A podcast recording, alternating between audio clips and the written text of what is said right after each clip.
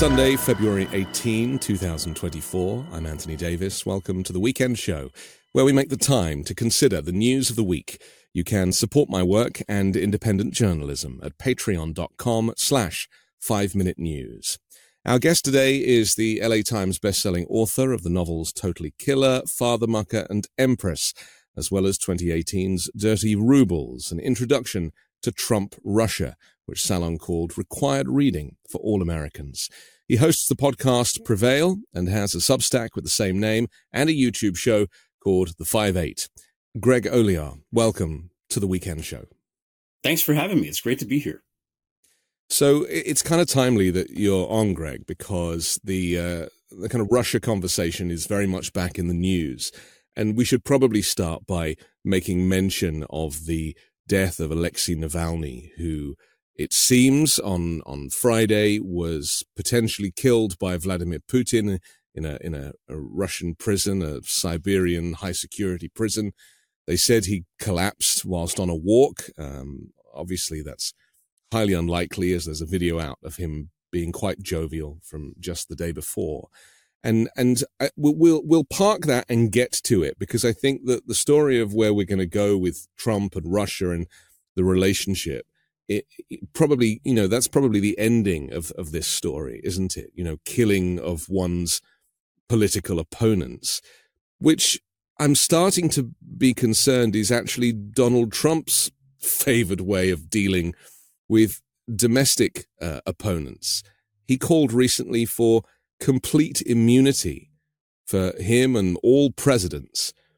How, how, did you feel when you saw that post on Truth Social? Well, I mean, he's, you know, he's going to say what he's going to say. And of course, he wants full immunity. He's a criminal. He's been a criminal for his entire life. He's a uh, second generation, you know, mob money laundering guy. Uh, so I think the whole reason he wants to be president and wanted to be president in the first place was to get away with his crimes.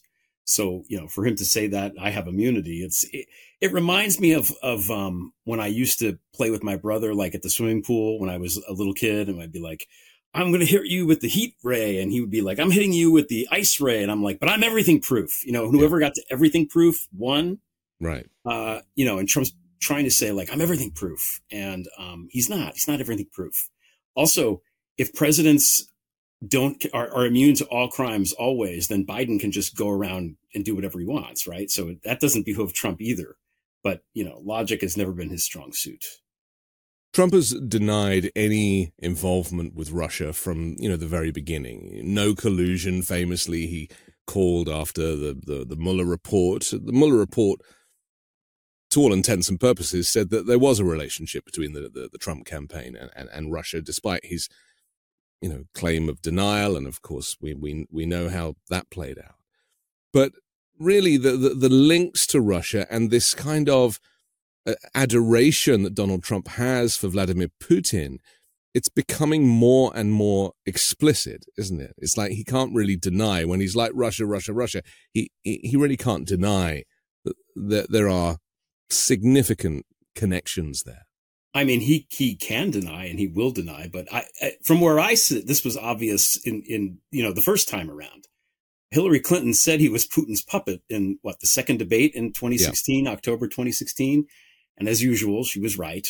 Um, this guy has been Russiaed up since at least the 80s, uh, the early 80s. If you go by Craig Unger's book, um, uh, the new book that he put out that has has Trump you know, dealing with with the guy that owned the TV store in, in New York City in I think 82. Um, he was selling condos in Trump Tower to, you know, people with connections to the Russian mafia and organized crime in 84, 85. He was the only person in New York that would accept, uh, you know, these shadowy deals. So people bought into his, his, uh, Trump Tower there. I mean, there lots of Russians lived at Trump Tower when, when Semyon Mogilevich sent, uh, Ivankov, one of his top lieutenants to the United States, um, you know, to just take over the operations here, the mob operations. Uh, the FBI couldn't find him for a while, and then he turned up at the Taj Mahal, the Trump Taj Mahal. Um, he visited the Soviet Union with Ivana in I think '87. Before he visited there, he had never really expressed any interest in running for office or anything like that.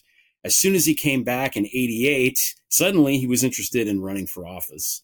Um, and I, Roger Stone, I believe, worked with him even back then to try to cultivate this thing. And in 88, he tried a, a run. It lasted like a couple days and, you know, it, it failed. Um, so he's been dealing with the Russians for all this time. I, I think Eric, I forget if it was Eric or Donald saying in the lead up to the 16 uh, election, you know, lots of our business comes from Russia. I mean, he was in Moscow for the um, the beauty pageant thing, where he stayed famously at the uh, Ritz Carlton in the presidential suite, where something may, untoward may have happened. Depending yes, on this is the this is the co- the compromat, the PP tape, yeah, which yeah, the we which hopefully we we will never see. If well, you know, if this was a TV show, and I like to think about it sometimes for my own sanity as a TV yeah. show, we're in what this is season eight now. When we get to the end of the TV show, the Trump TV show, if it were a TV show, we would have to see the PP tape. That's yeah. how it would have to end, I think, dramatically. Um, but you're right. Yeah, I don't even know if it exists. It doesn't matter if it exists. I think in some sense, people jumped on that in a, a that whole dossier was not meant to be seen by anybody other than the people it was written for. And it was pretty clear in the dossier itself that he was writing down rumors that were not necessarily substantiated just to, you know, tell everybody everything that he learned or heard. Um, and the media, of course, failed to understand that, even though it was explicitly stated. So that was the uh, Christopher uh, Steele dossier, which was, mm-hmm. uh, and he was a, a, British agent. Yes, yes. Uh, he he worked the Moscow desk for MI6 for a year. You know, so he's yeah. very well connected there, or was. Um, and even he had some sort of thing with Ivanka Trump, like it. so there's lots of strange things, but um, you know, in the lead into the campaign, I mean, in 2016, 2015, 2016, there's lots and lots of times when Trump's inner circle members met with high up um, figures who were close to Putin or the Kremlin or whatever. Um, I wrote Dirty Rubles in 2018. It's now it's out of date now because I wrote it for then. But the the stuff that I list in there is all stuff that happened. You know, the uh, he really did have that have um, the speech at the Mayflower Hotel in May or April or whatever it was that uh, Kushner and Kissinger helped arrange with Dimitri Simes, uh, who you know was a guy who turned out to probably be a just straight up Russian spy. I mean, he he spent a lot of time talking to Mueller, and as soon as he was done talking to Mueller, he went back to Russia and uh, is now hosting a pro Putin game show. So take it what you will. I don't want to accuse the guy of being, uh, you know, what side he's on, but his his subsequent activities suggest, you know, that he's maybe not on our side. Um, and then there's there's just lots of other uh, examples of times when somebody in Trump's camp met with somebody in in Putin's camp, and he was so explicit about it. Remember, hey Russia, if you're listening, um, that uh, all this stuff that came out when he tweeted that. That was the day of the Trump Tower meeting. Uh, which you know even I forgot about at this point. If anybody else yeah. had done this, this would be it would have been done. It would have been over. Yeah. The, the, the, Trump uh, yeah. Tower meeting, for those who forget, was they met uh, a female Russian agent, it turns out, about supposedly about adoption. Yes, uh, which ties into Navalny, by the way, and all of yeah. that, and, and and um, what's his name, the um, the businessman, uh, Browder, Bill Browder, right? Um, so yeah, uh, Natalia Veselnitskaya and other people who were clearly, you know, had the had the direct line to the Kremlin, uh, basically sent Junior an email saying, "Hey, dirt on Hillary Clinton, you interested?" And they were like, "Great, yeah. Come on over. And uh, it, the media tends to portray that as Don Jr.'s meeting, but like Kushner was there, Paul Manafort was there. Manafort, who had spent lots of time in Ukraine and hung out with these, you know, Oleg Deripaska, like owed Oleg Deripaska money, which I can't even imagine like a worse predicament for someone to be in. So he knew it's not like he didn't know what was going on, you know, and uh, from that moment on, he comes out and Trump tweets about these missing emails, and then it's off to the races. So yeah. uh, there was, I think Roger Stone was, or Junior also was like DMing with that Guccifer 2.0. Um, Sessions, Jeff Sessions met with somebody, you know, and and Mueller investigated this, and some of these people got not only indicted but convicted of the of these yeah. things. So yeah. it's not like we're making this up.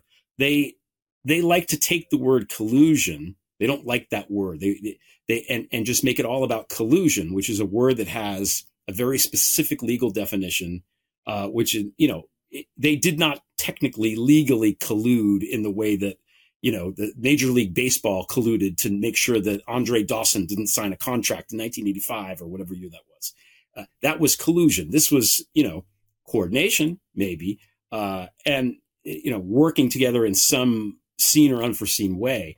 And just to be clear, also, it is not normal for um, incoming for people running for president and their staffs to meet with any foreign country, let alone the one that's been our enemy. This is where I would have sworn, Anthony, right there, our enemy uh, yeah. for what since 1945. You yeah. know, uh, with maybe a very brief uh, hiatus during the Yeltsin era, maybe for like an hour and a half. I don't know. So for Trump to go on and on about there's no collusion or there's no whatever, you're still rush it up, dude. Russia was helping him. But it's projection, isn't it? I mean, when when Trump says no collusion, he means loads of collusion. and and and this is, you know, you might as well just take everything he says and reverse it, and you'll you'll get your answer. Yeah. But yeah. what does this say about the U.S.'s lack of background checks on potential candidates for for president? Because arguably, if he was security checked, he, he would not have got clearance. Well, I, I, I, think that's a slippery slope, honestly. I know people want that. They want like psychological evaluations, they want security checks. I feel like um, that can be abused more than it's probably going to come in handy. And the security check is the election. That's the security check. The American people were supposed to decide whether or not this guy is is okay, is on the up and up, right?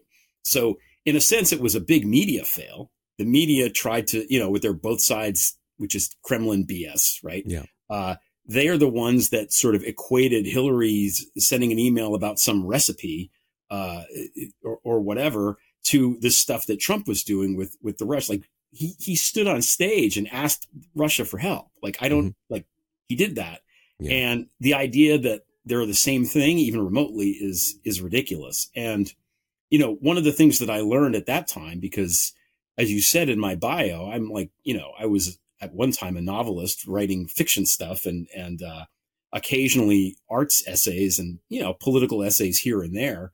Um, I, I threw in with this because it's not, it, you almost have to have a novelist brain or process power to see all the pieces like, um, you know, Paul something happens with Paul Manafort and it, it, appears on in one section of the paper.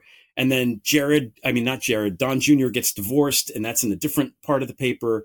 And then months later this ha- so it's how do you even keep track of all these people and who they are and who knows who? And uh, it, it's it's just very difficult.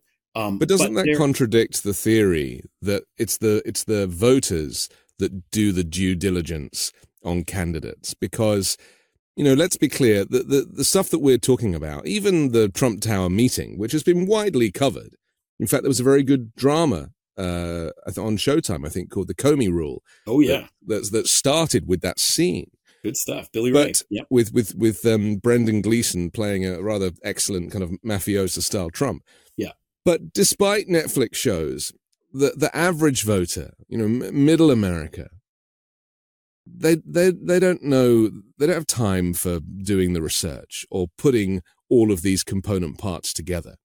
It's often a vote based on personality over policy, or you know, some vote for economy, some vote for immigration, or both. So, so this just goes back a little bit to the to the point that you know the U.S. now is not how it was in the 1950s, 60s, or 70s. It, it has changed fundamentally. And the fact that we are considering Donald Trump as the leading Republican candidate for president again after all of this goes to mm-hmm. prove that the checks and balances, whether it be done by the voter at the ballot box or by the media or the security services or even the judiciary, Greg, yeah. has has failed. Oh yeah, I mean that's that's clear. Look, Trump was impeached twice. Nancy Pelosi impeached him. Um, impeach just means that it gets sent to the Senate for a trial. That's all that word means. Nancy Pelosi did her job uh, twice. So she could have done it earlier, maybe when the Mueller report came out, maybe, and chose not to. Maybe if she had it to do over again, she would have done it three times. It I'd have done it on day five, by the way. The day that he announced the Muslim ban was mm-hmm. the day I would have done the impeachment. But, sorry, carry on. No, it's it's true. So you know, the House of Representatives did its job.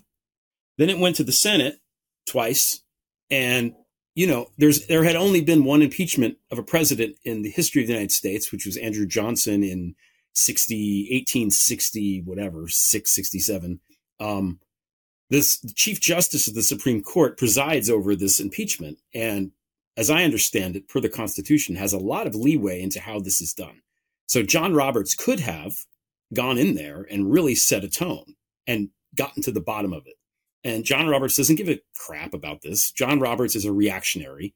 He is a dark money guy. He wants to protect corporations. And he's, you know, the the shiniest, most socially acceptable fascist of the six fascists on the Supreme Court. And I say that, you know, with very specific meaning, because if Trump gets elected again, we're, you know, the democracy is done. He, said this, and these these six people on the Supreme Court that he and Leonard Leo put there are going to, uh, you know, make it that way. They're going to rule with him. So you have John Roberts there presiding over the impeachment, essentially just scrolling on his phone and playing Wordle while this shit is going on. He's not even trying to, uh, you know, uh, make it seem like a real thing. Like um, before we came on, you were like, "Don't swear," because swearing, you know, it it, it makes it too like unnewsy, right? And I makes it hard to share the show with your. I just said the S word, and I couldn't help myself.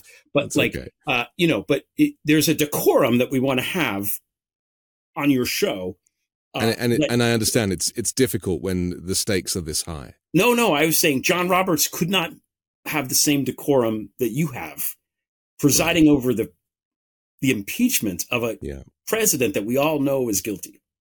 And the Senate also failed. The Senate could have the first time, and I'll never understand why they didn't get rid of him the first time. That was yeah. January 2020. If they had just gotten rid of him and voted to get rid of him, Mike Pence would have been president heading into uh, the COVID period, he yes. probably would have run COVID better than mm-hmm. Trump did, even though technically he was in charge. I don't think Pence was in charge of anything. Uh, and he may well have won the election against Biden uh, in, in, 2020. But they chose to stick with Trump because, um, as Amanda Carpenter told me years ago, they need the votes. They need Trump's votes. The, the, the Trump people are not really old school Republicans. They're people that don't usually vote, that are only interested in the cult of personality. So they let they let him loose um, then he presided over the COVID period, which nobody likes to talk about. Um, 1.2 million Americans are dead of COVID um, right now, um, something like that. And, you know, people were going to die anyway.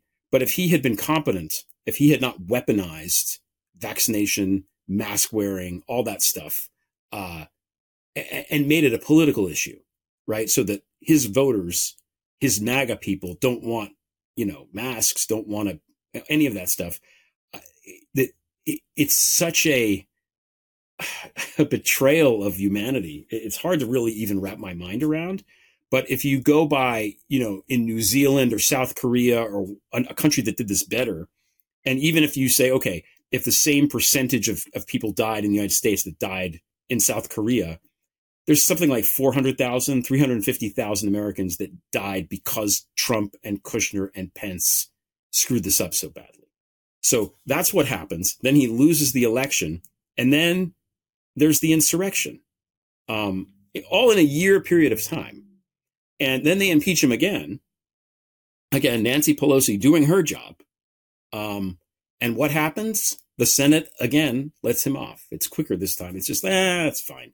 If he had been kicked out then, which there was a week left, who cares? Then he wouldn't be running right now. Wouldn't be running right now. But it's the gradual degradation of moral standards, isn't it? The fact that they didn't impeach him for trying to extort Vladimir Zelensky because for some reason, you know, it didn't really matter. yeah. Then January 6th, again, they fail to, you know, as, as you say, kind of criminalize him, remove him from office. It, it, this cult like mentality, it's almost like the cult was growing from 2016 through 2020, the cult is growing and growing and getting stronger, not just amongst voters, but amongst the House of Representatives, senators, people who see Trump as this kind of golden goose mm-hmm. and who does reach ex- the extremes, the, you know, the extreme voters who would have been marginalized in, in previous years for because of their by nature of being too extreme. Na- Nazis, effectively. And and and yeah. yet Trump involved and invited everybody. Stand stand back and stand by. Find people on both sides. Right. Yeah. This kind of constant dog whistle towards the groups that are are listening. Proud Boys, Oath Keepers, Hearing Code, the white power symbol. Right. However you choose to read it, this was, to all intents and purposes, a, a call to arms. Do do you think with all of this stuff, including the connections with Russia, that Trump did it consciously? Is he smart enough to know the big picture here? Or is he just, are these all kind of isolated events of a madman that when you put them together, give the impression that he is a, a Russian asset? He's not a madman. He knows what he's doing. I mean, he's very good at working the crowd and doing the thing that he does. He's, he's charismatic. He obviously is entertaining to these people and they like him and he's, he, he's good at that. That, that is a skill that he is good at. And I think our side likes to always think that he's just this this idiot, which I don't think he's a smart guy. I think a lot of this stuff is instinct. Um, Stephanie Koff, LB, who hosts the show with me, the five eight, uh, would say that he was trained that that the um, you know these are skill sets that Russia and the Kremlin and the KGB developed over time.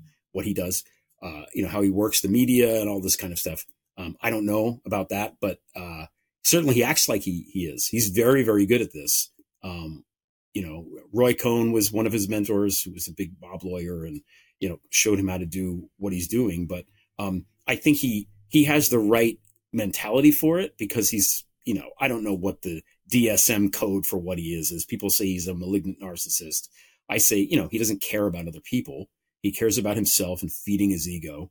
And uh, you know I think if you're going to be a dictator, like he wants to be, or a, a, the leader of a of a cult, um, you have to be, um, you know, soulless in a sense, lack empathy, not care about the people that are you're, you know, kind of leading.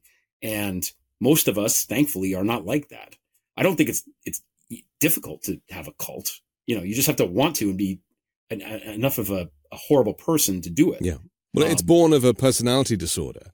And, you know, he has been diagnosed as having this personality disorder, this malignant narcissism. You know, the 37 psychiatrists, psychologists, right. experts have, have made this diagnosis. And, you know, to ignore that would be foolish because anybody who's ever spent any time in the company of a narcissist, let alone dated one or had one in the family, will recognize these classic traits. But it still doesn't I mean, no one addresses that stuff. The media don't address that. They they talk about him like he's sane, like he's a, a regular candidate. And and and yeah. it's their normalization of him that has been responsible for so much of the of, of his rise and his growth and, and his support, no? Yeah. I mean the media is, you know, the media is absolutely culpable. They have a way that they cover elections and they have a way that they cover presidents. And it's a template and it's always the same and they do not change it no matter what. And there's a lot of different reasons for that, I think. Um, you want to get into the reasons or do you want to talk about something? I mean, I mean, briefly, sure. Yeah. I mean, you know, like revenue, I would suggest is probably no, pretty high not, on the list. Yeah. I mean, yes, but I, I from the, that, that's the top end, you know, the, the, the executive people, the Les Moonves or whatever, but the journalists on the ground, the investigative journalists want to do a good job. There has been, let's be clear, a lot of really, really fantastic investigative journalism during this whole period. The only reason that I know anything that I know is because I read it in the Washington Post, the New York Times, or the Wall Street Journal, or whatever, right? So it's not like the journalists aren't doing the job on that level. It's the next level of how the stuff is presented and who's writing the op-eds, how it is framed, which stories they choose to, you know, go into depth about and which ones they don't you know, and how they, just a curiosity. And that's not necessarily something that comes out of, um, you know, sinister, some sinister motive. I mean, news organizations are big and they have news meetings and it's hard to buck the, the trend on the news meetings because it's like a huge ship, you know, turning it around or steering it is very, very difficult to do. I mean, if you look at Watergate, which is probably the most certainly the most famous journalistic thing that happened in in the 20th century. So many factors had to be in place for that to play out the way that it did. You had two reporters who were very good at their jobs in Woodward and Bernstein. You had an editor that let them do that, that helped them and, you know, maybe contain them when they need to be contained. And then you had an editor in Ben Bradlee who was like, go do the thing. I don't care. Go do it. And uh, who stood behind them when they kind of like got in trouble or, or people were questioning it at the beginning. And they had a publisher in Kay Graham who just was okay with it. So all of those things had to happen for this big story to take place. So nowadays, I mean, the Kay Grahams are Bezos owns the New York. Like it's not. There's what three corporations own the entire media yeah. outlet, and I don't like to be conspiratorial about it because it doesn't really like traditionally in a journalistic outfit, the publisher and the editorial are not supposed to have any contact at all. I know that people think like Rupert Murdoch walks around the Fox News desk and, and, and issues commands. Maybe he does, but it's not supposed to be that way. Sorry, lip balm. Um, so uh, historically, that's how it's supposed to work. But anybody that's working at Fox News knows what Rupert wants and what Rupert doesn't. The Washington Post is very unlikely to go into an in-depth hit piece on Amazon, right? Because the, that's who pays the bills. So that's just human nature. So there's lots and lots of things that that that kind of uh, um, make the media tick and and give them the directions that they go to. And it's it's complicated. There's lots of different reasons. There's lots of different motives going on. So it's not just one big oh the media is awful because of this. It's they failed the job collectively but individuals didn't fail the job. It's just the collective did. Like okay here's an example.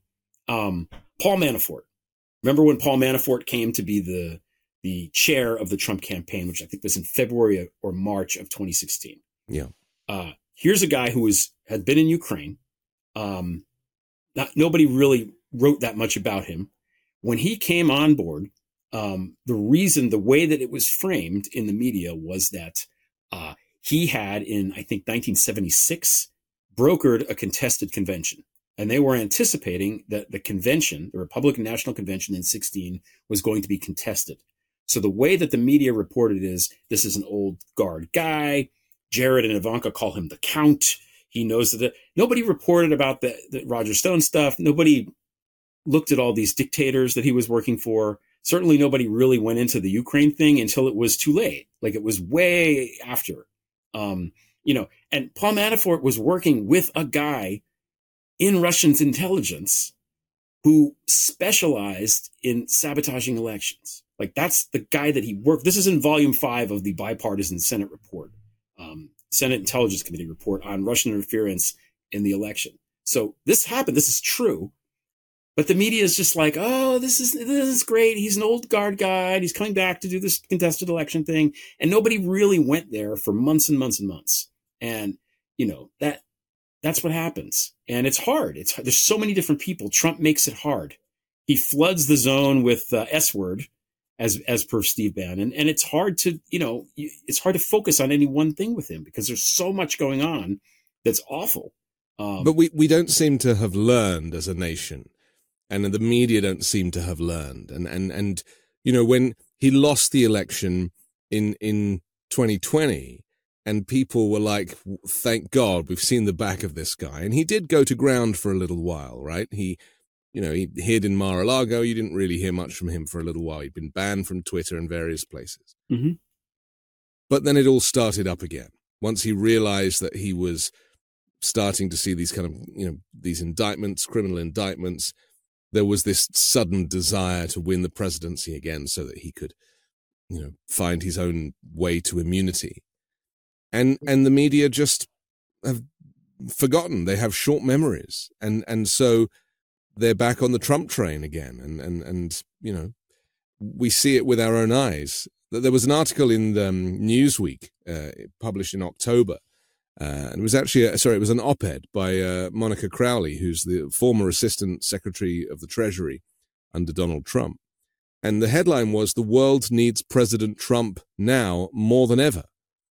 I mean, the fact that Newsweek would even print that, it, you know, knowing what they know and and you know i think there is a public service responsibility with news organizations that seems to have have very much failed. And we have to take a quick pause for our sponsor, but I want to come back and talk about yeah, this moment that Donald Trump plastered over every newspaper and TV channel in the last week, where he says that he will actively encourage Russia to attack NATO member nations that haven't paid up their their two percent of, of of GDP. We'll we'll come back and do that next. February is Heart Health Month in the United States, and more than half the population would still benefit from blood pressure support. Well, SuperBeets Heart Chews are the number one doctor, pharmacist, and cardiologist recommended way to support healthy blood pressure and they even promote heart healthy energy without the stimulants. Paired with a healthy lifestyle, the antioxidants in superbeets are clinically shown to be nearly two times more effective at promoting normal blood pressure than a healthy lifestyle alone. And with over 40,000 five star reviews and counting, people are raving about Superbeet's Heart Chews. I have to say, I found them delicious and they're now part of my morning routine. It's nice to know that there is some goodness going on inside. Supporting healthy blood pressure comes with a bonus. SuperBeets Heart Chews support healthy circulation, so you not only get blood pressure support, you also get productive, heart healthy energy without the crash. Support your heart health with SuperBeets Heart Chews. Get a free month supply of SuperBeets Heart Chews on all bundles and a free full size bag of turmeric chews, valued at $25 with your order by going to weekendbeats.com. Get this exclusive offer only at weekendbeats.com. I'm excited to tell you about Moink. That's Moo plus Oink. Moink is a meat subscription box company on a mission to fight for the family farm. They're located in rural America, run by an eighth generation female farmer. Their animals are raised humanely, their employees are paid a living wage, and the quality of their product is better than anything you'll find in a store. Moink delivers grass fed and grass finished beef and lamb, pastured pork and chicken, and sustainable wild caught Alaskan salmon straight to your door. I've received one of these boxes and I can verify that the quality of the food was excellent and it tasted delicious too. Keep American farming going by signing up at moinkbox.com slash weekend now and listeners of this show get free bacon for a year. That's one year of the best bacon you'll ever taste, but for a limited time. Spelled M-O-I-N-K box.com slash weekend. That's moinkbox.com slash weekend.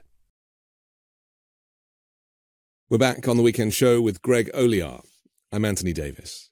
So Donald Trump's uh, relationship with Russia is something that we're we're focusing on today, but explicitly at a, at a rally just a week or so ago, he brought up this conversation, this potentially fake conversation. Some saying it was with Angela Merkel of Germany, but we don't really know. Where he says they said to him, if you know if we're not paid up members of NATO, will you support us in the event that Russia tried to attack us? And he said, if you're delinquent, no. And in fact, I'll encourage them to attack you unless you pay up. I mean, this is a former president of the United States from recent history, speaking like a an authoritarian, but also as a as a asset of of, of Russia. And he's doubled down on that, Greg, since. You know, he's he was obviously been asked about it and he has doubled down on it.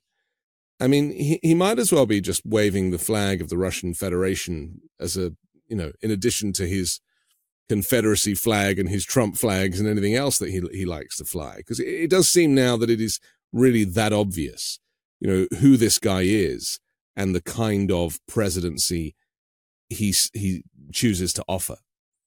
Yeah, I mean, it was obvious by Helsinki. Certainly, anybody that watched Helsinki should yeah. know. But let's talk about NATO for a second because I think this is important. NATO came about after 1945 as a way to um, contain the Soviet Union, but also um, make it so that the countries in Europe wouldn't go to war with each other. Um, other than little, you know, the conflict in the Balkans in the 90s, it was successful. There's not been war in Europe, in Western Europe, for this entire time. Um, the last time that there was this much this much peace in this much of Europe, you have to go back to the reign of Antoninus Pius in the second century AD um, in Rome. So this is a historical anomaly where we have this peace, where we have Germany and France working together, where we have France and England working together, uh, where we have Italy and Germany working together. This did not happen for hundreds and hundreds of years, right? Um, 19, the, the map behind me, as, as you can see, is a map of, of Europe in World War One. Uh, that was awful. And then they decided at the end of World War One, we don't want to do that again. But 25 years later, they did it again, and it was even worse. So, 1945 on, we have NATO, um, and NATO and the Pax Americana, the fact that the United States sort of took this leadership role in the world, for better or for worse, you know, as a hegemonic power or one of the two great superpowers, with the Soviet Union being the other one, brought peace you know you people bitch and moan about the the defense budget but one of the one of the reasons why there's been peace in the world or much of the world for this long is because of the US defense budget. So uh, that's what NATO is. It's really really really important. And who doesn't like NATO is Vladimir Putin. He's always complaining about NATO. NATO wants to invade Russia. NATO wants to da da da dude, NATO doesn't want to. Nobody wants your country, Vlad. Nobody cares about. Nobody wants it. It's it's it, it's it's awful. You have toilets that don't flush. Uh, we don't care. And if NATO was ever going to invade Russia, they would have invaded it like now when all of his army is in Ukraine, right? So it's never going to happen. So Putin doesn't like NATO. Uh, NATO is responsible for bringing this peace, or at least for uh, supporting it. And Trump has been trying to destroy it since since he became president. So it's no surprise that he would want to do this. And to whose benefit? It's it, it's Putin's benefit, as you said, flat out. Th- this is you know this is Putin's thing. It, it, it's Putin's pet project. Uh, I don't even know what the right what the right analogy would be. You know, it's it's it's sycophantic for Trump yeah. to to talk about NATO in this way. There's a um, certain of course, irony. Work, the paying in, you know, that's just stupid. Well, but but that's that's false as well because mm-hmm. you know two percent of GDP obviously means a different amount to different countries. The United States' GDP is the largest in the world, you know, arguably. So the US pays more. Most countries are paying either two percent or very very close to it. And so this really was just a, a ruse by Trump to try and give the impression that he was asserting his authority. But again, it could have been what Vladimir Putin said to him secretly at Helsinki in that private meeting before they got up on the stage. Mm-hmm. And Trump Trump was asked, you know, did Vladimir Putin uh, get involved in the election of 2016? And he said, well, I asked him, and he said no. Who am I going to believe? the, the the U.S. security services or the guy standing next to me? I mean, you know, again, that was a moment that he should have been impeached. You could, there's a list of dozens, yeah. but, but, you know, time and time again, Trump is siding with Russia. He's doing mm. Russia's bidding time and time again. He's never said a bad word about Russia. He's also never even uttered the words Alexei Navalny, never mentioned Alexei Navalny. And yet, Biden, when he was first elected, you know, put a warning out there to to Vladimir Putin about you know keeping Alexei Navalny safe, albeit in prison. I feel I feel like this double standard is something that you know you and I might be able to analyze because you know this is what we do. But to the average person, they hear him say no collusion, Russia, Russia, Russia, and in the next breath be supportive of Russia and celebrating Vladimir Putin. And yet people tend not to make the connection that actually he's he's just contradicted himself. I mean, that is the work of a master con man, a confidence trickster, that yeah. you can say one thing and then another thing and and have people have it's almost like they have selective hearing. But it also, I think, one of the things I've learned recently in, in the last couple of years is that there are people that actually just like what Putin is serving. You know, there are people in right. the United States that want a dictatorship more than than I'm comfortable yeah. with and you're comfortable with. And yeah. they might not care that he's with Russia. They might be for Russia. Tucker Carlson said he was for Russia right. on Fox News, right? When he was there, kept saying it over and over. Yeah. Um, you know, and that that these are influential people who Is this new though, Greg? Is this a, is this a new position or has it always been this way and it's just been in the shadows? Because really it's now is only really the first time that that members of Congress, Republicans in Congress, and some senators are actually starting to talk favorably about Putin because and, and, and painting Vladimir Zelensky as the enemy in Ukraine. Yeah. Um, I don't know. I mean, it's the problem isn't even Trump. The problem is the whole GOP, right? I, I mean, like you said, there's congressmen, but the the GOP as a whole is now dug in with Putin, and there are always some people who were, you know, senators or whatever, like uh, Rand Paul, um, who John McCain famously said on the floor of the Senate, "You were doing the work for Vladimir Putin." Um, you know, he he he went to Russia and met with Putin, d- delivered a letter. What was that? Like that's yeah. crazy. To, you know, uh, Lindsey Graham. There's there's weird stuff with Lindsey Graham. Remember the the the Russian embassy tweeted that photo of Lindsey Graham in a pool. It's like, what's going yeah. on with that? Yeah. Uh, the there was the um the the senators and the one congresswoman who went to Moscow on the 4th of July, I think in 2019. Um, Ron Johnson being the, you know, the one that came back from that trip. And as soon as he came back, just, you know, he's just toeing the whole Putin party line. And it's, I wrote a piece about it, like basically predicting it. And lo, that's what happened because that's what happens when you go there. Um, now this Tommy Tuberville, I don't know what his deal is. He might just be dumb. He is a, yeah. a football coach and a not very yeah. good one. So and he, he um, held up all of the appoint, military appointments, which yes. made America weaker, arguably. Yeah, um, no, he did not, not arguably, inarguably. He made America weaker. And that again could have been diktat from the Kremlin. Who knows? Right, or just you know some donor. Te- like I think if there was a um, if we look useful idiot up in the dictionary, there's a picture of the guy that yeah. you know the three-time loser of the Egg Bowl at, at, at Ole Miss, uh, yeah. Tommy Tuberville, right? But you know, these people are there and they're doing the bidding. They just are the way they vote. And right now, not giving aid to Ukraine is just flat out. You know, you're either this is uh, it's Manichaean. It's it's it's us or them. It's it's black and white. It's not. There's no nuance in the Ukraine war. You're either on the side of Ukraine slash democracy or you're on the side of Russia slash totalitarianism which is it?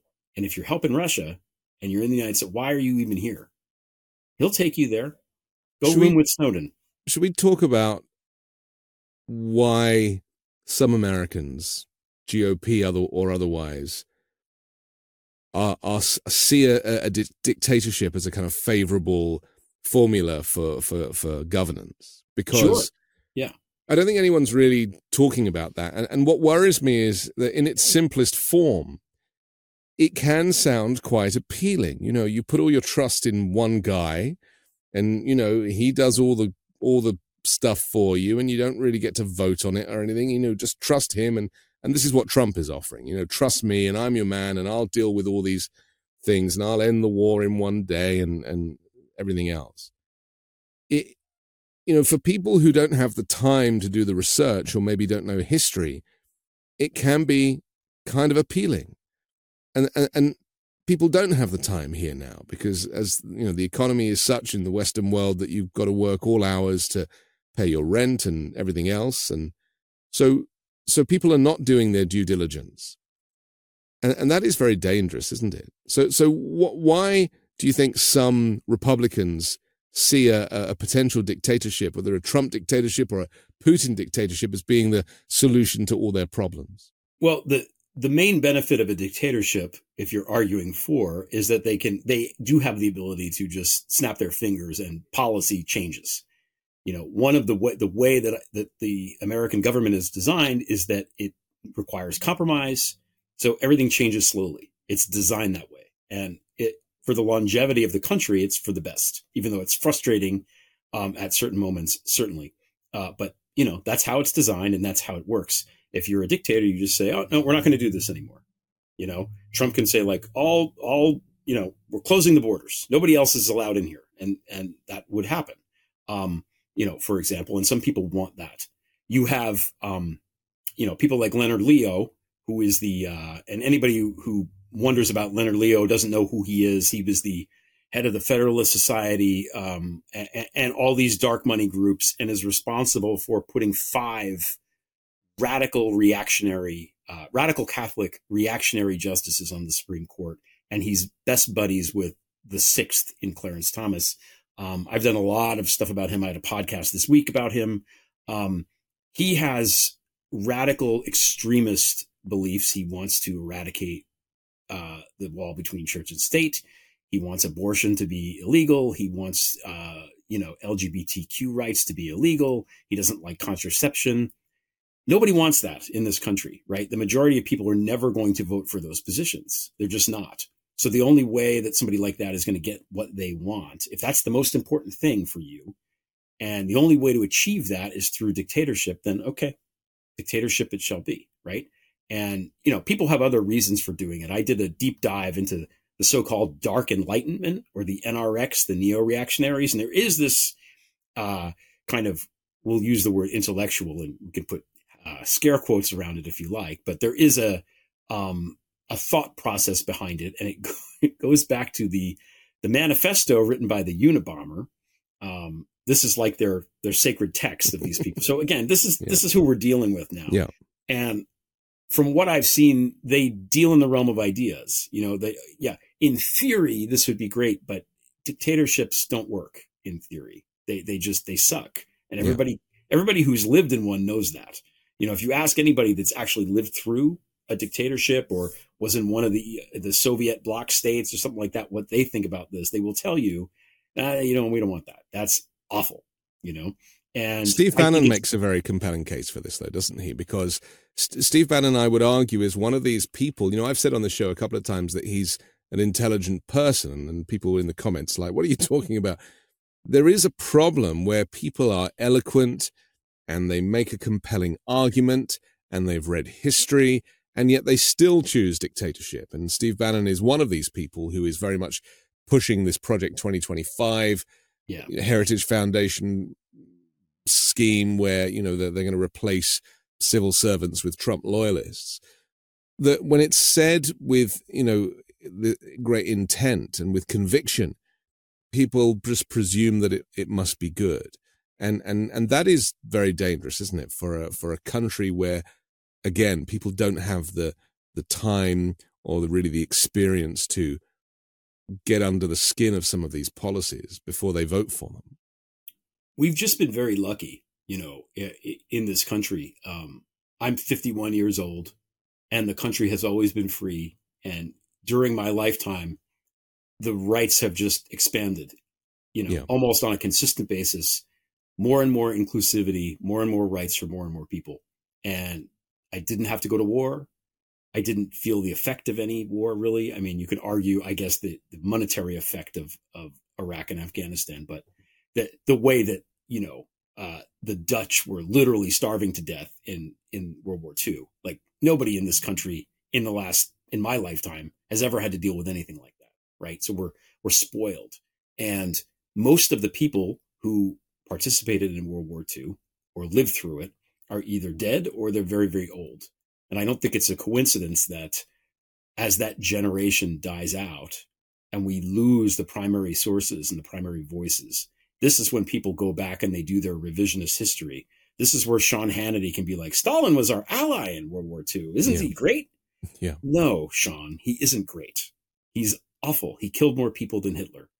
Um, so, you know, when you when you remove those primary sources, uh, you you can have people like Steve Bannon around who can twist the truth or do a revisionist history. Who's going to argue that was there?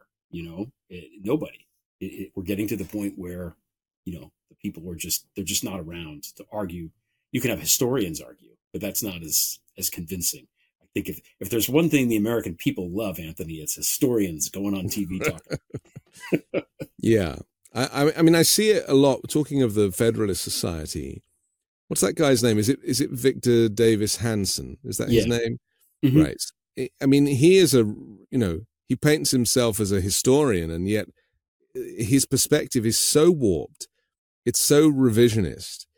it's so extreme, and because he's a an old white man in a suit and tie, and he's mm-hmm. you know often at a university when he's being interviewed or something, that it gives it, it, it gives credence to his far right extremist xenophobic policies.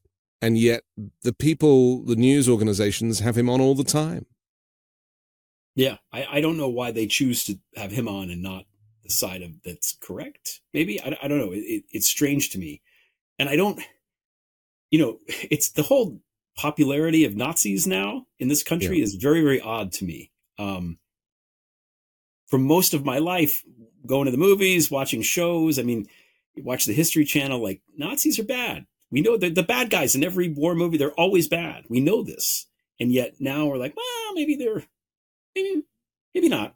Well, no, they, they really are. So I, I don't understand it. I don't understand the, the desire to do it. I just, me personally, I just don't get it. But clearly there are people that, you know, that need to have this revisionist view of history. And I think it comes down to the sort of um, mind that likes to see things very much in in in black and white and without yeah. nuance. You know, this is a conspiracy because da, da, da, da, this person knew that went to college with that person who went to and world events don't usually work that way. Like things are complicated. You know, sick like people say you go to Davos and that's where all the rich people powerful meet and they agree yeah. on the agenda of the world and it's like dude, four six rich people couldn't agree on where to go to dinner in New York City. They're going to agree on that. But, but this shifts to the right and to the extreme right and to the rise of Nazism, it's not exclusive to the US. I yeah. mean, you know, look at uh, Anders Breivik in Norway, you know, mm-hmm. uh, with that uh, hor- horrific massacre. These these characters, these individuals who they've done their own reading, they have their own agenda, they've been brainwashed in their own information silo and, and, and even the Nazi rallies in Florida that Ron DeSantis refused to condemn. I mean, this type of stuff is happening not just in the US, but but in other countries as well. Eastern Europe is becoming a lot more militant. You know, Poland, for example, and so you know, it's it's we can sometimes think that it's it's just an American problem, but it isn't. You know, the rise of Viktor Orban in Hungary, for example, which is a, you know he he appeared at CPAC conference. I mean, he's somebody that Trump and the GOP hold in high regard. Oh, if only America could be more like Hungary. Mm-hmm. This this is a this is a terrifying thing. Turkey, Erdogan, and then we know about Kim Jong and Trump's relationship with him, his bromance with him. I mean, this obsession with dictators and the extreme right is you know, Trump really opened the floodgates for that, didn't he? I guess he did, or maybe it's been going on all along, and it's just now it's okay to come out of the under yeah. out from under the rock and yeah. show the let the let the freak flag fly, as it were.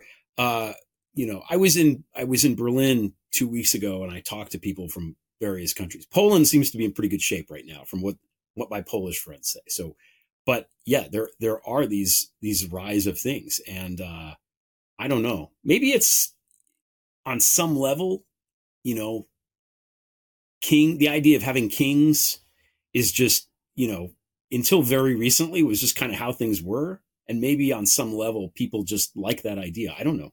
I have no idea. I, I don't like the idea of, of having some kind of uh, dictator. It seems like a terrible idea to me and a, and a terrible way to live. And so, um, everything is so contingent just on the whim of this person you know, if you get a if you get a really good person, maybe, but you know, you're not going to, and you're certainly not going to twice in a row or whatever. So yeah. I, I don't know.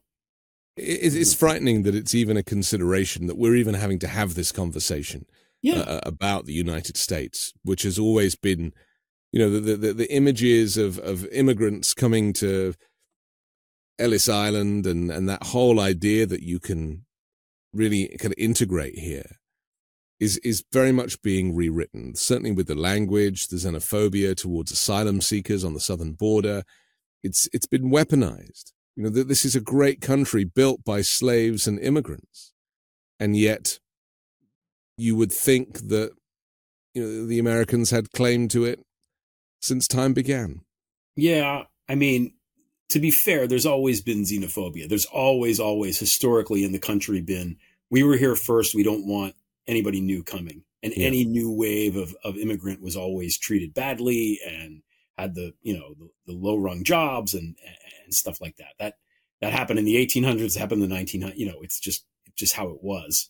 Um, so I think some of the idea of yay, come immigrants, we love you all is, you know, there's that poem, the Emma Lazarus poem is really st- stirring, but yeah. it's not necessarily true or grounded yeah. in, in reality. And I think it's, it's really looking back that you can say, um, yeah, the immigrants who came to the country, look at all this good stuff that they did. Look at it, look at how the, the, the cultures came together and, and, uh, created this place. Um, the way that I look at it is that when people come here, especially from you know, a lot of people from one country or something like that. It's usually because something bad is happening in the other country or this group of people that's coming over has lost something in some fundamental way. Yeah. Um, so you have these these people that are coming here that basically their country of origin no longer wants them, right, for whatever reason. And we come here and we combine together, all of us, you know, losers. And who who are we? We're the we're we're the top, man. So I think that's kind of an interesting story from a narrative uh, point yeah. of view when you when you think yeah. about immigration. But um, it's just painting know. them as as rapists and drug dealers and and murderers, as Trump says, which which you know it, it's so cheap. It's such a cheap shot at people who are seeking a better life and often bringing their children as well. Who you know, and when you hear these migrants interviewed at the border they are so desperate to come and assimilate and to yeah. work hard and to do whatever they can to contribute, you know. And I, and I speak as an immigrant myself, you know, it's like come here for a, a better life and, and, and do your best to kind of be part and be proud of your new home. And, and I, I do think a lot of that gets, gets lost in translation.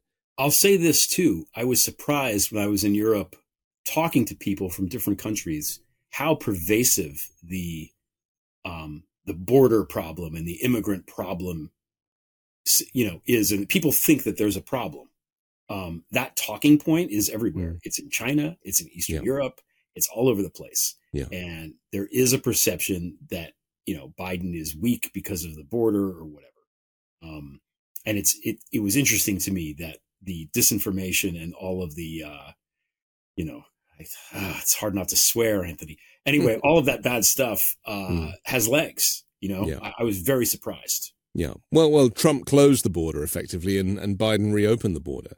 It's kind of as simple as that, isn't it? Yeah. Um. Uh. Okay, we have to take another quick pause for our sponsor, but I, I want to come back and talk about Alexei Navalny, and and you know the the I do think that the world is actually feeling great sadness for his loss. If if indeed it's true, you don't Evan really know with with the, the Kremlin, do you? But we'll come back and do that next here on the weekend show.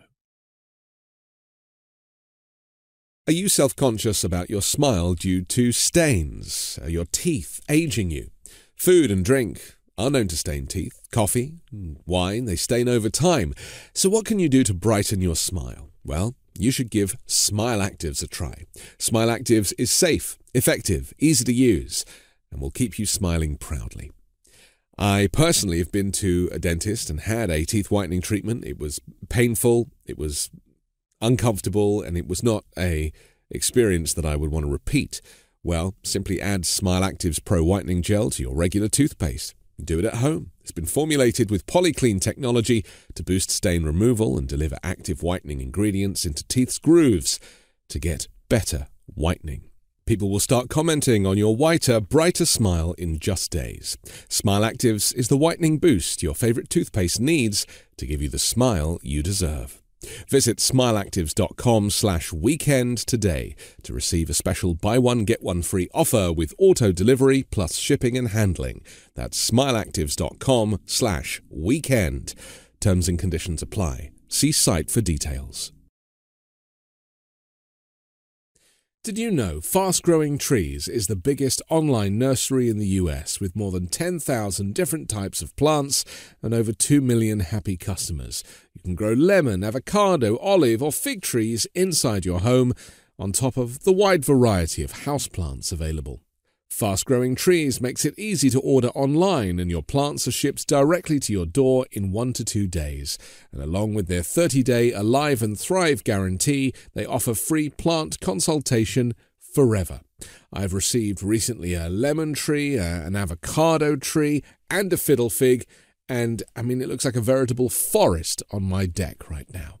For a limited time only, not only can you buy one, get one free on their website, but listeners to our show get an additional 15% off when using the code WEEKEND at checkout. That's an additional 15% off at fastgrowingtrees.com using the code WEEKEND at checkout. Fastgrowingtrees.com, code WEEKEND.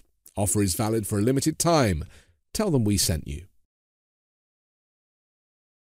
We're back with Greg Olear here on The Weekend Show. I'm Anthony Davis.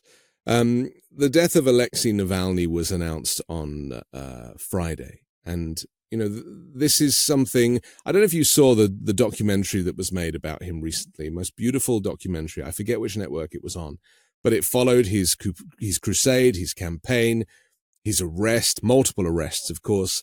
Vladimir Putin tried to poison him on a, on a, on a plane. Uh, he recovered from that because the plane managed to divert, get him to a hospital very quickly. Navalny has always been one of these kind of you know rebels, somebody who is prepared to stand up to the to the dictator, to the might of uh, uh, uh of Russia and the Kremlin. And Putin does not like to be questioned or to have his authority called into question. And, and, and Navalny was willing to do that at every juncture and had huge support. I mean, let's not forget that Navalny did actually uh, head quite a large movement of, of anti-Putin rebels.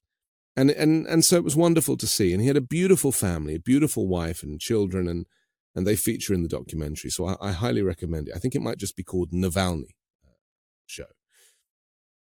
So the news is announced that, that he has, he has died. And this is not something that we didn't expect. And in fact, it's, he has suggested that it's something he was prepared for because he knew that once he was captured by Putin, then the odds of him surviving were pretty slim, considering that Putin tends to poison people or make them disappear.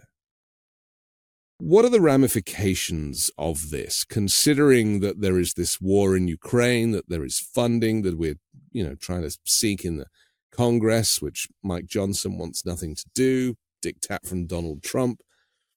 I mean, what what what is the political ramification for the death of of Putin's opponent here in the U.S.? I think it's too soon to know because it could go a number of ways. I think, um, you know, as you said, it, it Navalny himself pretty much knew he was go- this was going to happen at some point. Uh, and was hoping that it wouldn't, as we all hoped that it wouldn't. Um, so what's interesting is the timing. Yeah. Why now? You know, the, the method or whatever is, is not as important to eh, as the timing. Um, this is the same week that Trump has, you know, done the thing about NATO and talked yeah. about that. Yeah. It's the same week that Tucker Carlson interviewed Putin in Moscow and in an attempt at propaganda, I think, in an attempt to um, normalize Putin for a Western audience, I think that was the point of it. And it certainly looked like that, didn't it? It did not work. Uh, Putin came across as stiff, boring, and then there were flashes of real anger on his face. And I, you know, even if you watch that and you just had the sound off you, and just look at the way Putin reacted to things, you know, you could get a good sense of his personality.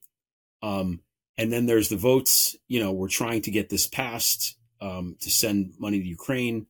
Um, world leaders are gathered this week also, and Putin can't go to Europe because he's a wanted war criminal. Um, so maybe that stings a little bit. He wasn't invited to the party, so I don't know. There's lots of things going on, and of course the the Hamas war um, in Israel, which uh, helps Putin.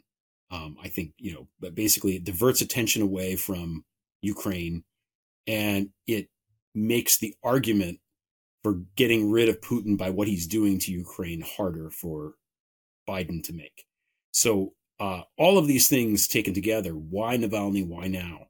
Um, Navalny himself said in the video that he made to be played when he died that if he is dead for this reason, it means that we are powerful and Putin is weak. And I think that's true. I think, you know, if you're a, a strong uh, dictator, if you're really smart about it and you want to stay in power, it's, you know, it shows the world that you aren't thin skinned, that you can have this guy. It's kind of ridiculous to have him in prison, sure. But the fact that he was still alive meant something. Now it, it, it doesn't mean something anymore. You know, um, it reminds me of, of, uh, MBS killing Khashoggi in a way, right? Somebody was critical uh, of the country and he couldn't stand the criticism. So therefore he had to get rid of the guy. So, um, and Trump that, was complicit also, in that as well. Oh you yeah, know, and, Trump's, and Trump's, complicity in, in, in the death of Jamal Khashoggi was really the precursor to this. Yes. You know, you can trace Donald Trump back to the war in Ukraine. You can trace Donald Trump back to the war in Gaza. You can trace Donald Trump to mm-hmm. Jamal Khashoggi, and you can certainly trace him to the death of Alexei Navalny. Yeah. Yeah. Uh, but by getting rid of his political rival um, now, perhaps he's feeling heat and is afraid that, you know, there's going to be a moment when the Russian people or somebody's going to turn on him. Yeah. Uh, and he's foreseen something or he's getting more paranoid or whatever. So he's flexing uh, his muscles. Is that what you're saying? He's fle- just like the other guy, the the, the chef. Uh, what's his name? The the the uh, um, I can't even remember his name now. I, I, I did a whole fake ad making fun of him before he died, and now it's Prigozhin. Yeah. You give me, you know, Prigozhin looked like for a minute that he was going to go to Moscow and take Putin out and take over. Yeah, that was on the table for at least an hour and a half or something, yeah. and then the next thing you know, he's he's on vacation in Belarus. Right. You know, that's where I would go on vacation. And, and he he was the head of a private army. Mm-hmm. You know, when he wasn't yeah. working as a chef or as a, he, was, right. he was in catering, I think, wasn't he? Yeah, it was and, catering. Yeah, and and I mean that's what's so crazy about these you know Russian Russian generals, but it also shows the level of desperation that Putin had to reach out to uh, you know a private army made up of ex-cons to yeah to actually you know fight the Ukrainians in in in Ukraine and you know, we all predicted the death of General Prigozhin, didn't we? I mean, it was always like, yeah. you know, no wonder the guy's gone on vacation. He wants to get as far from Putin as possible. Yeah. And Navalny didn't have that luxury, though, did he? He was in a no. Siberian maximum security prison. He, his his card was already marked. Right, and and in that sense, why bother? You know, why? The, what's he's he's far removed from he's you know we use the word Siberia when yeah. we mean something far and distant. Far away, yeah. He's literally in Siberia. Yeah. What what can you you know? Uh, I don't know that there was another step required. So the fact that he, assuming that it's all true, by the way, right. uh, that he felt this was necessary now, I think that to me, looking at it, is is a tell of something, and what I don't know. Um, I think it's it's it's still to be determined. The other thing that happened this week, again, talking about the timing and not, not to suggest there's collusion between Trump and Russia, but um, maybe just coincidence. This was a bad week for Trump. You had yeah. the, you know, the, there's the the Georgia case. So Fani Willis was grilled, um, you know, by that judge about the thing that happened, and it looks to me like they're trying to reveal personal information about her. Yeah. And paint her as a bad person and an enemy of Trump. And this is where she lives and she's with her dad and yeah. she has $15,000 in cash in her closet in this state where everybody has a gun, where it's really easy to buy a gun. And yeah. I think that Trump, you know, I, I don't want to think this, but I'm afraid that he's courting political violence. Uh, undoubtedly. I mean, that, mm-hmm. that, that, that whole case to, to make Fani Willis the, the target of the case as opposed to trying to overturn the election in Georgia. I mean, that's quite a pivot. But that, that, this this is just racism. This is yeah. Trump seeing a black female, and as a as a strong white rich man, he's like, I will not have a uh, you know, a black woman bring me down. So I'm just going to go, you know, lowest common denominator. And I watched her father on the stand on, on Friday. And I mean, it was, I couldn't take my eyes off it. It was desperately sad. He was having to talk about his calendar and where he lives and where he's traveled to. And he's gone to a film festival. And he, and I was, and I just felt so sad that, that again, uh, you know, an old black man being subjected to questioning by a white counsel representing Donald Trump. I mean, it was just awful. And but this is the times that we seem to be living in, Greg. You know, it's it's like nothing has changed. Well, the other thing that happened is yes. the uh, yeah the hat trick. uh, Trump's a little bit he, he he's he's a little bit lighter in the wallet now, uh, as we you know yeah. Uh, $364 million is a million dollars a day for a year, less yeah. like Christmas or something. So, uh, does he have that money? Doesn't he owe Deutsche Bank like 313 at one point? Like, I, how much debt does this guy have? Um, and what will this do? Like, a lot of Trump's, um, cult, the, the power of the cult, I think comes from this idea that he gets away with stuff all the time, that he, faces no consequences. And one of the problems with the fact that we haven't tried him for J6 or any of the other things is now he can turn around and say, well, if I did anything wrong, why is there no, yeah. you know, why have I never been indicted, whatever. Um, the Mogilevich defense, I call it, because that's what Semyon did. Uh, now he has these, these cases against him. And the fact that he's a self-made rich billionaire guy, who, you know, uh, has the gold toilet and the plane with his name on it and all this stuff uh, but now he's broke. You know, this is this does take a, uh, a you know, it, it, it knocks his power down. It's this one. It's 83 million more. I mean, we're getting on half a bill. We're approaching half a billion dollars yeah. that he's owed, and I don't know how he can wiggle out of. Well, he's um, having to pay Rudy Giuliani's bills as well now. You know, there there are there are there's a lot of call upon him to to pay to pay his debts and other people's debts, and but my concern is that it's always been the, the little guy who's paying their last dime into Trump's campaign or to pay for his legal bills or whatever. You know, it's it's it's the regular voters, the Republican voters who don't have much, who because they see him as this messiah character and you know dictator, whatever you choose to call it, but they will literally give them or give him their their their last dollar Oh wait, can you speak up? I couldn't hear you over the sound of the violin. It, it, it, I have zero sympathy for those people, like zero. Trump has caused real harm to people yeah. who are let, and also, not all of the Trump MAGA people are poor. There's a lot of people that the people that did J six were not poor. They were they had money. You know? Yeah, we, so, we we saw we saw a few of them, didn't we? There was that woman who was a realtor, I think, who made a video before she went in and, yeah. and then, then complained about about it afterwards. Mm-hmm. I understand that, but I do understand also that that he is a confidence trickster and he, yeah, he has he has brainwashed an entire movement of people. And and we know from our experience of people who come out the other side of cults that they only wish because invariably they've lost all their money and they've lost mm-hmm. you know a decade of their life and their family and everything. They come out the other side thinking, "How did that happen to me?" You know, and we've seen that. I've, I've interviewed a few people like that. Yeah. Pam Hemphill, for example, who's one of them is trying to, you know, turn things around. But so, but, you know, maybe our view differs on that slightly, but my feeling is that Trump will continue to grift no matter what. Yeah. And, and, and the more he needs, the more he will probably get. Yeah. That, I mean, you know, that could be, well, we'll see. I just, I don't have much sympathy for, for that. Um, yeah. yeah I forgot what I was going to say. Sorry. Well, you, you're not you're not you're not born MAGA, are you? I mean, this is the thing. You know, you, you're it, it's a it's it's a, it's a process, and I and I feel like this the confidence trick of taking the Republican Party, traditional Republican Party, and, and shifting the entire thing into the Trump camp. You know, beyond Donald Trump, who's not going to be alive forever, certainly mm-hmm. not on mm-hmm. his diet.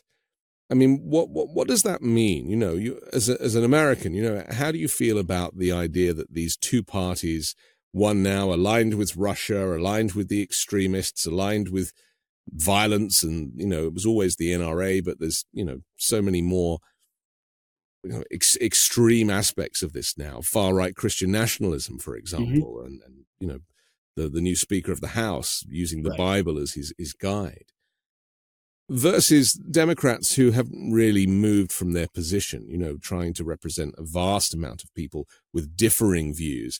They are surprisingly close knit and, and haven't really wavered. Uh, you know, de- Democrats are, uh, providing the alternative, which is business as usual versus extremism. So, what hope is there for the American political system even after this election?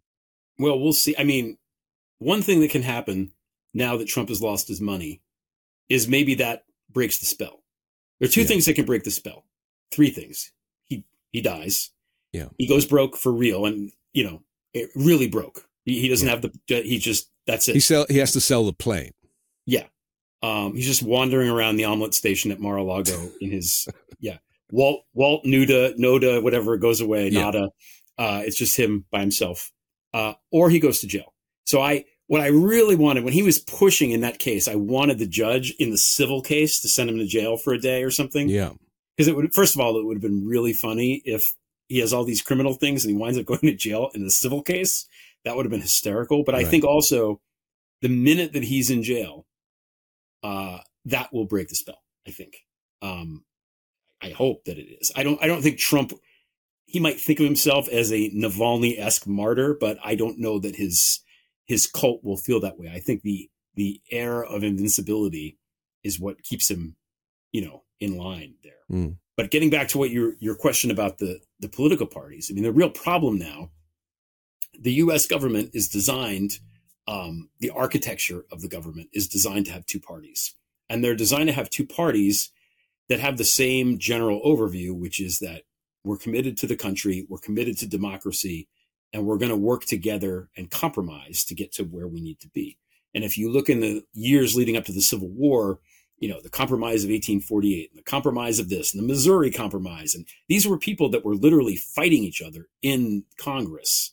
Uh, still managed to come together and compromise for the good of the country. And of course, it didn't work and the Civil War happened, but the Civil War happened because some of the people decided that the Union wasn't as important as their own racism. So, you know, that's neither here nor there. But since Newt Gingrich and certainly Mitch McConnell in the Senate, the Republican Party has stopped compromising. They are an obstructionist party. They offer nothing other than tax cuts. They, they just obstruct. That's all they do.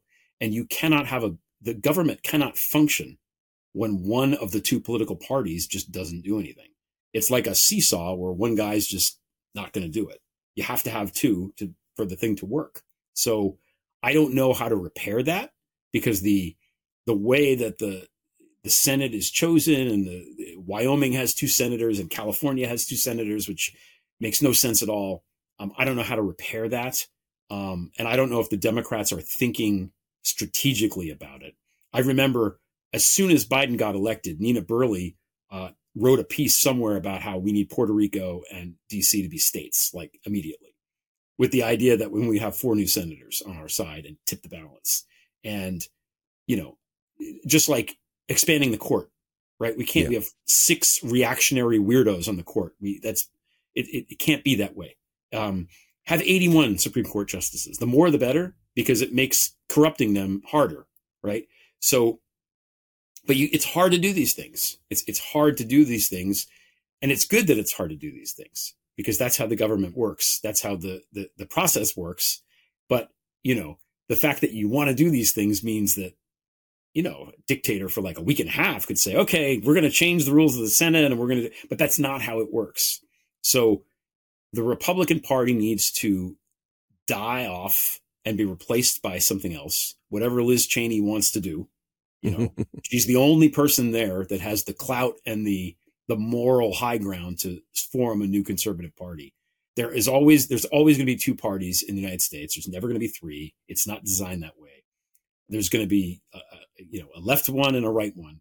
And right now the the Republican Party is neither. It's just an obstructionist thing that it's like a you know, uh, c- cement that's hardened around one foot of the of the people. Yeah. you can't run anywhere with that. It's just not. You know, every once in a while, they'll vote on something. I think to throw us off the scent. You know, Mitt Romney will say, ah, all right. I, and everyone's like, oh, Mitt Romney's so great. No, he's not great either. He, he, you know, I'm, bless his heart for voting to impeach Trump the second time. Yeah.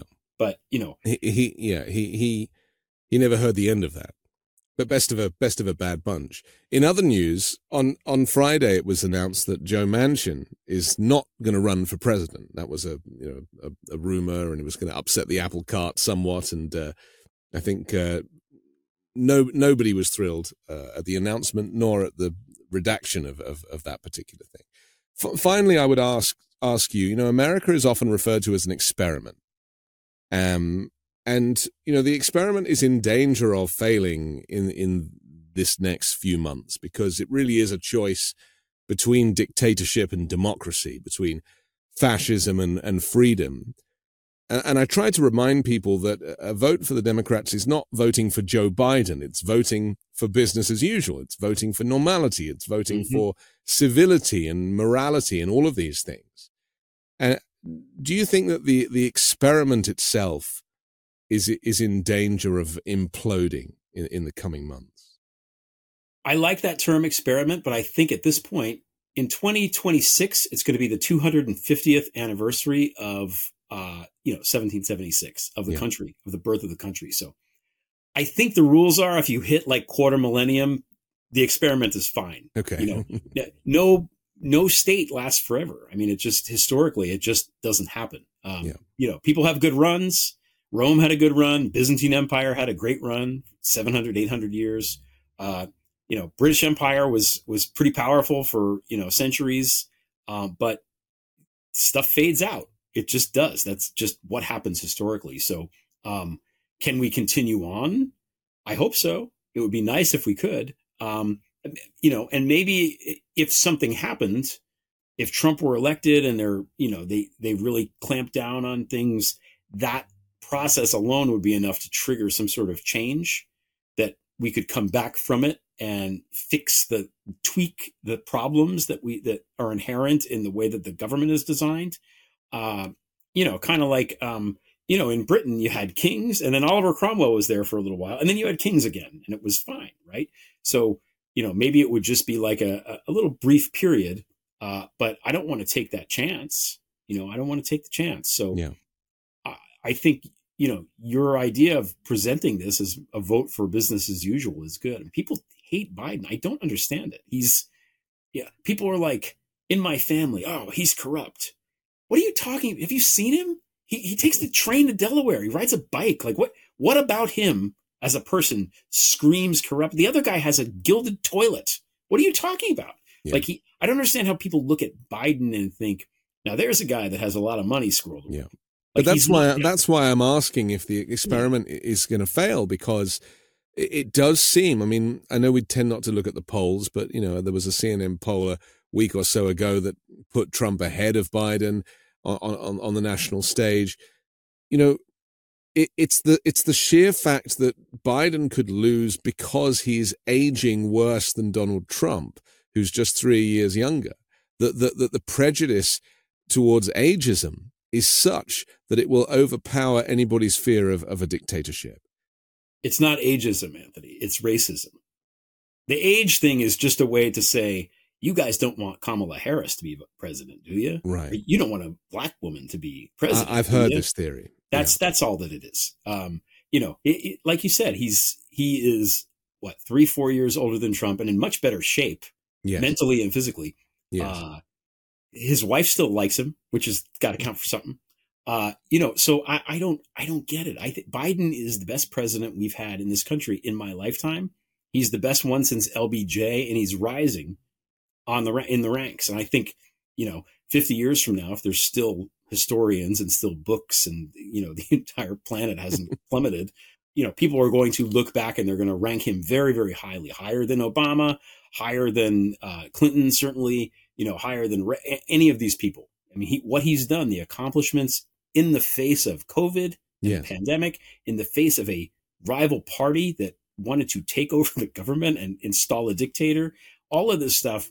And, you know, and in the world to try to you know, reassemble NATO. And uh, right now in, in Israel, he's the, the, you know, it's hard to do diplomacy like that. And he's done as good a job as anybody can possibly do. So I don't get it, but you know, I don't know. Uh, I hope that the American experiment doesn't fail. I, I will say this: if Biden is alive and reasonably sentient on November eighth, he is going to win, and he's going to win easily because pundits on these shows and the people that write the op-eds get bored of the same topic. But Dobbs is not going away. People have not forgotten about Yeah. Dobbs. Yeah. Women in this country have not forgotten about that. Yeah. And they're not going to forget about it. And Trump is announcing that he made it happen. You know, that, Taking that is going to, whether they talk about it or not, that is going to animate the elections. And if you look at all these little elections that have happened, Kansas, you know, these places that are traditional red strongholds, Yeah. you see it. So I, I just I don't believe the polls are always wrong, and especially it's like February. I don't who Yeah. you know, lots of stuff can happen between now and then on either side. So uh, I am very confident uh, that he's going to win, assuming he's okay. So put him in bubble wrap. That's it. he needs to be in a room like you're in, you know, protected Yes, from all some kind of cry- cryogenic space. I understand. Yeah. Okay, we ha- we have to finish. But Greg Olear, thank you for joining the weekend show. Oh, thanks so much for having me. This was great. I'm Anthony Davis. Don't forget to support me and independent journalism at patreon.com slash 5 Minute News. Download the 5 Minute News podcast and all of the videos that I make throughout the week. And join me next week with a brand new special guest and more factual news stories to discuss on the 5 Minute News Weekend Show with Midas Touch.